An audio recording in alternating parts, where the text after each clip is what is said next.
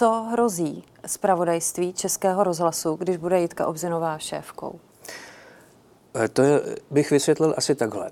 Eh, v Českém rozhlase, protože to je veřejnoprávní rozhlas, existuje kodex Českého rozhlasu. Tam je vypočítáno, jak vy samozřejmě víte, ale možná to nevědí diváci, tam je vypočítáno, co všechno eh, redaktor Českého rozhlasu může a nemůže dělat. Od takových základních věcí, jako že musí mluvit eh, dobrou češtinou a musí se slušně oblíkat a nesmí chodit do práce opilý a tak dále, až po takové věci, jakože musí být ve spravodajství nestraný. Eh, nemůže vyjadřovat podporu žádné náboženské skupině, žádné etnické skupině, žádné politické straně a nemůže se taky proti ní vymezovat, protože to by bylo proti objektivitě spravodajství.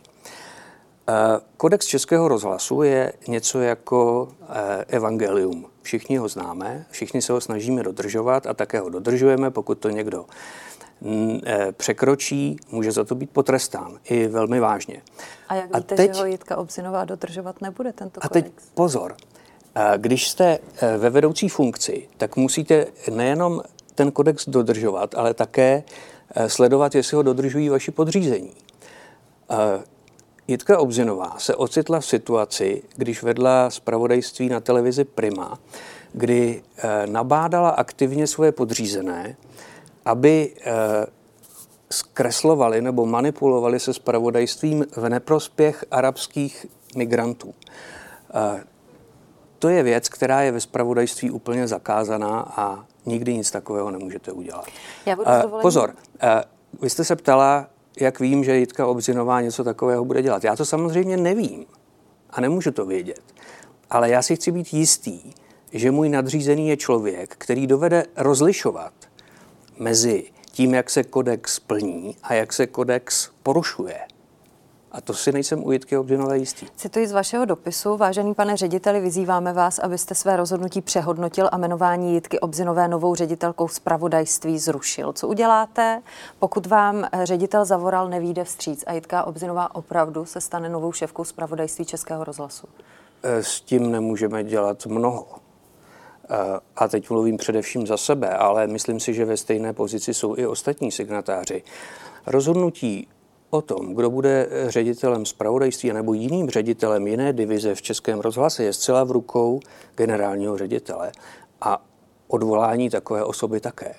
Do toho my nemůžeme zasahovat, ale, jak už jsem řekl, my jsme velice znepokojeni eh, třeba proto, že nebudeme moci dělat pořádně svou práci a to každý z nás chce. Ale co zmůžete právě tímto otevřeným dopisem? Nebo máte potom ještě nějaký plán B, který eh, začnete realizovat v momentě, kdy vám eh, generální ředitel nevíde vstříc? Já bych rád, aby, aby tomuhle bylo dobře rozumět. Eh, představte si, že jedete autobusem a ten autobus najednou zastaví a místo Františka na místo řidiče nastupuje Tonda. A vy shodou okolností víte, že Tonda sice jezdí rychle, ale nedodržuje pravidlo pravé ruky a nebo nezastavuje na červenou. Tak co uděláte? Prostě se postavíte a řeknete, tak moment, co má tohle znamenat? A my jsme ve fázi toho, tak moment, co má tohle znamenat?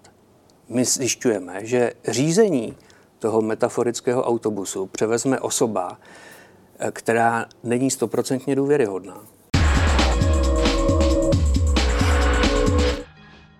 Často slyšíme, jak učitelé a žáci distanční výuku zvládali, naučili se pracovat třeba i s novými technologiemi, ale potom je tu část dětí, které po celou dobu distanční výuky zůstaly mimo tento systém, protože se vůbec neučili. Podle dotazníkového šetření ministerstva školství se to týká více než 11 tisíců žáků na základních školách. Neděsí vás takové číslo?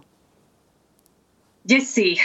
Desí a máme aj my takú skúsenosť, pretože v mnohých rodinách e, neboli napríklad počítače. Bolo veľmi ťažké sa k deťom dostať. Vyrábali sa pracovné listy. My sme dokonca vyrábali aj také online chvíľky pre nich, aby sme im pomohli.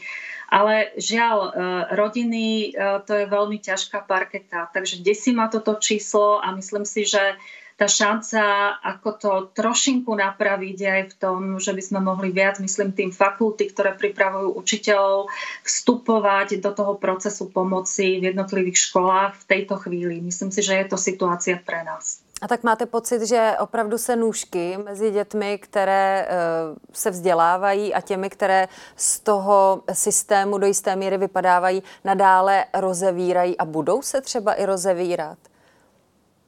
Myslím si, že teraz je to trošku menej, že niektoré rodiny a vôbec aj deti sú podchycované rôznymi podpornými týmami. V podstate aj vďaka súťaži Eduin som sa dozvedela o množstve iných projektov, veľmi dobrých projektov, ktoré robili moji kolegovia ktorí to prezentovali vlastne pri tejto cene Eduin. Ale napriek tomu je ešte veľa rodín, ktorým je potrebné pomáhať. My sme napríklad na fakulte robili aj to, že sme požičiavali počítače, ak to bolo potrebné, tak či onak tá pomoc bude potrebná stále. Ale nemyslím si, že e, nie je snaha podchycovať deti, ktoré tú pomoc potrebujú.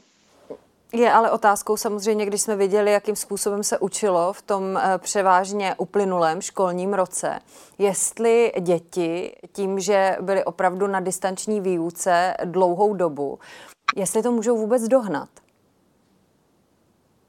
Ako ktoré? Niektoré deti áno, je to veľmi individuálne, pretože každé dieťa je iné. Niektoré deti to dohnať môžu, mm, u niektorých bude potrebná intervencia. Ja som už v inej televízii hovorila, že sme tu aj na to, aby sme pomohli takýmto deťom, ale Tiež chcem povedať, že niektorým deťom takýto spôsob vzdelávania vyhovoval. Sú deti, ktoré boli radi doma a ktoré sa radi učili treba od počítačov. Takže treba počítať aj s týmto fenoménom. Myslím si, že ale týmto deťom bude oveľa dôležitejšie a potrebné pripraviť isté sociálne kontakty, pretože tie práve uh, deti veľmi potrebujú dohnať. Myslím si, že toto je oveľa dôležitejšia vec, ktorá je pred nami v súčasnej dobe. Připomeňme, že výpadky ve vzdělávání pokračují i dnes u vytrasovaných dětí v karanténě. Škola má povinnost vyučovat distančně pouze pokud jde do karantény celá třída. Jak se covidový eh, režim škol může podepsat na těch nejmenších žácích prvního stupně? Veľmi zlé, pretože tieto deti, hlavne keď sú v prvom a druhom ročníku, veľmi ťažko naberajú skúsenosti, ktoré môže dávať len škola. A zvlášť hybridný, hybridný spôsob vyučovania je veľmi náročný, pretože pani učiteľka, pán učiteľ musia sledovať to, čo sa deje jednak e, spoza toho počítača, ale zároveň tam majú deti v škole. Takže my sme vstupovali aj do takýchto situácií. Aj tam boli naši študenti a častokrát sa stávalo, že práve ten jeden spôsob vyučovania, treba e, dištančný, si prevzali oni na seba. Takže pomáhali aj učiteľom práve preto, že hybridné vzdelávanie je veľmi náročné a taký prvák, keď sa má učiť písmenka, to je na, naozaj veľmi zložitá vec. Takže bude to ťažké, ale je to veľmi individuálne u každého dieťaťa. Vyplývá z policejního spisu, že Slávia Praha mohla získat titul pod plácením? No, úplně to z toho nevyplývá. Jsou tam jisté náznaky. Ale eh, když jsme potom ten spis prostudovali eh, a i policisté došli k nějakému závěru nejen v tom spise, ale potom i v dalších analýzách eh, mezi komunikaci, v komunikaci pana Jana Nezmara, což byl bývalý sportovní ředitel Slávě, a pana Romana Berbra, tak se zdá, že tam údajně existoval jakýsi závazek eh, vůči eh, panu Berbrovi, který pan Jaroslav Tvrdík, šéf Slávě, nepl, údajně neplnil a ti dva se stále spolu dohadují o tom, kdy ten závazek uhradí. Nakonec policie dochází k závěru, že eh, je to pravděpodobné nebo možné, ale že to nemůže stoprocentně konstatovat. Proto tuto větev toho případu k soudu zatím neposlala nebo neobvinila nikoho v této kauze. Tam je zajímavé, že za, jak byla ta minulá kauza Horníkovská, čtvrt, Petr Čtvrtníček a spol jeho divadlo. Kamarádem, ano, tak tam bylo za vším hledej horníka, byť eh, kolikrát tam byly i jiné osoby, které uplavaly větší, sice mluvili o Cinklem Jaru, ale nakonec mm-hmm. se jich to netýkalo. A zatímco nyní eh, je ta kauza ve stylu za vším hledej Berbra.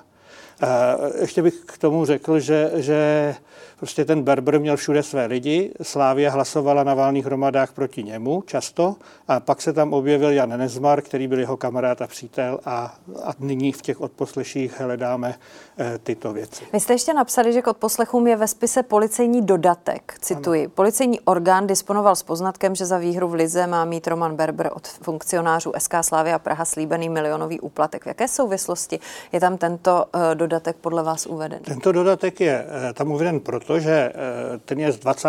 května roku 2019, dva a půl roku, před dvěma a půl lety. A den předtím Slávia díky remíze v Ostravě s Baníkem získala titul. To, a den poté se sešli Jan Nezmar, eh, pan Tvrdík a, a, a Berber na nějaké schůzce. A tam oni píší o tom, že k té schůzce došlo a zmiňují tam, že měli ten poznatek, že by pan Berber měl dostat milionový úplatek. Teď se různě spekuluje o tom, že to je milion korun, ale to, by, to bychom byli z levného kraje. Já si myslím, že e, milionový úplatek může být i 10 milionů korun a tam taky může být v eurech. Že? A můžeme to chápat jako jasný důkaz o tom, že k ovlivňování zápasů docházelo? Ne, toto to, to, to ne. ne. Jako k ovlivňování zápasů pod vedením Romana Berbra, který po té, co byl pan Pelta uh, uvězněn v celé předběžného zadržení v době své uh, dotační kauzy, tak se zmocnil fotbalu českého zcela, to kromě rozhodčích a nižších soutěží, těch nejvyšších profesionálních soutěží a národního mužstva a měl nad ním, uh, nad ním vládu. Takže uh, dříve byly protežované i jiné kluby, Eh, samozřejmě eh, známe to, silnější psy si užívají a tak dále, to platí. Ale to neplatí jenom pro Česko, to vidíme nyní třeba i v Itálii. Čím si vysvětlujete, že se z divadla Járy Cimrmana stal takový fenomén? A to by možná mohla být otázka pro vás, pro oba. Vy jako aktivní součást toho a vy jako nezávislý pozorovatel, pane Ulriu. Já nebo my více nás, co v tom jsme e, angažováni, se domníváme, myslím, že ten Zimmerman je takový prototyp eh, Čecha.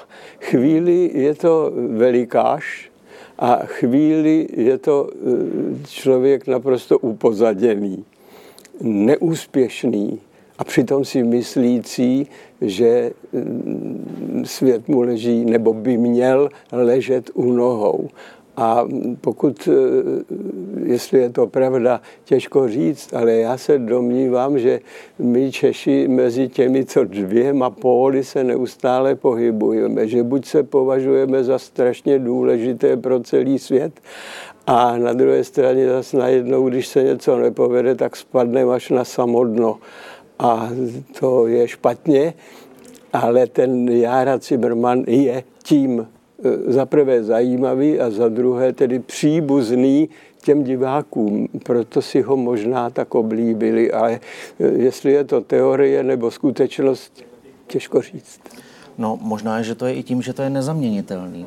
Že to je prostě naprosto originální forma, protože se to nedá s žádným jiným divadlem splést. Prostě je tam sem, seminář, na začátku prostě 45 minut pánové vypráví příběhy, které se nikdy nestaly vlastně, že jo, a potom ještě o tom zahrají dalších 50 minut hru a je to hrozně dostupný pro diváka. Je to víc dostupný než třeba jiná forma divadla. Je to dostupnější víc než, než prostě umělecké divadlo i pro ty nejširší eh, vrstvy divácké a oni si to sami můžou i interpretovat mnohem, mnohem líp a mnohem jako snadněji, než, než Eh, jiné kusy. Jo? Ochotníci nezahrajou Václava Havla. Ochotníci, nebo také samozřejmě, ale eh, požádají pana Svěráka o, o svolení a zahrajou si záskok, zahrajou si, zahrajou si Afriku, kdekoliv na venkově vlastně. A je to jejich kultura, kterou prostě se baví a čekají na to třeba dva roky, až budou moc další. Ale zároveň je to také velice jednoznačně postaveno na vás, protagonistech. A v tom dokumentu byla naznačena otázka, co se stane v momentě, kdy vy už do hraní nebudete mít chuť? No, my to nevíme a neřešíme to. Dokud to jde, tak se snažíme. Až to nepůjde, tak se uvidí. Vy jste v červenci pro Český rozhlas Plus vyslovil přání, abych vydržel tak dlouho, dokud nebudu trapný. No, tak to je přesné. Jak se takový moment dá poznat? To bych rád. no, měl, měl by mi to někdo říct. Ale my jsme si kdysi se Zdeňkem Svěrákem eh, slíbili, že až eh, navzájem na sobě budeme něco takového pozorovat, takže nebudeme váhat a řekneme si to. Eh, teď se bojím, že to nedokážeme si říct a že budeme radši škobrtat, než abychom se navzájem skritizovali. Mm. Já bych o tom radši nemluvil a uvidíme.